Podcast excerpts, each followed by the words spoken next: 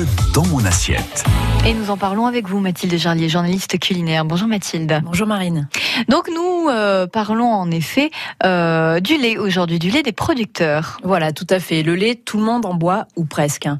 Et dans notre région, au patrimoine naturel important, eh bien, c'est un véritable or blanc euh, qui nous sert à fabriquer nos fromages bien connus comme le Cantal, le Saint-Nectaire ou le Bleu d'Auvergne. Mais savez-vous que seulement 30% de ce lait produit dans notre région sert à produire des fromages? Euh, Et oui, le reste part en coopérative pour faire du lait. Bon, jusque-là, tout va bien. Mais pour que les producteurs de lait soient rémunérés correctement et puissent vivre décemment de leur métier d'agriculteur, eh bien, c'est une autre histoire. Et certains d'entre eux s'organisent depuis quelques années pour faire naître leur propre marque. Et où trouve-t-on ces groupements de producteurs? Alors, on en trouve un dans le sud-ouest du Cantal avec euh, Cantavelote, hein, qui regroupe 30 fermes et produit du lait responsable, mais aussi de l'aligot, des yaourts et un fromage type fourme du Cantal qui s'appelle le Mirabel. Mmh. Euh, mais c'est aussi le cas de Montlait, un groupement de près de 400 fermes réparties sur tout le massif central qui produit du lait de montagne. Vous avez déjà dû voir cette brique de lait hein, dans les rayons des supermarchés auvergnats. Et bien, sachez que ce lait est géré par une, associ- une association pardon, de producteurs qui s'engagent pour une meilleure production.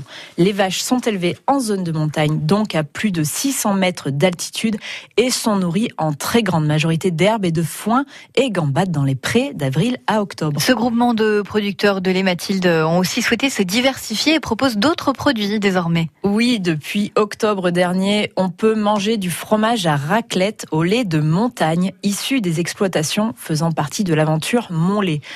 Un fromage à raclette fait avec du lait de qualité, donc, et affiné durant huit semaines. C'est une volonté de diversification rendue possible avec le partenariat de la société fromagère du Livre à doigt près d'Ambert. Grâce à ce type d'initiative, ce qui est important d'observer, c'est la suppression d'intermédiaires entre le producteur, le paysan, et, euh, qui produit la matière première, hein, Mhm. et nous, consommateurs. Et en privilégiant ce type de produit, que ce soit le lait ou le fromage à raclette, on permet surtout une meilleure rémunération des agriculteurs. Et ce groupement de producteurs va bientôt lancer une nouveauté. Oui, dans les semaines à venir, d'ici début mai, eh bien, grâce à l'implication de nos producteurs régionaux, eh bien, on pourra désormais consommer du beurre régional, hein, grâce à la, grâce au regroupement de producteurs Montlait.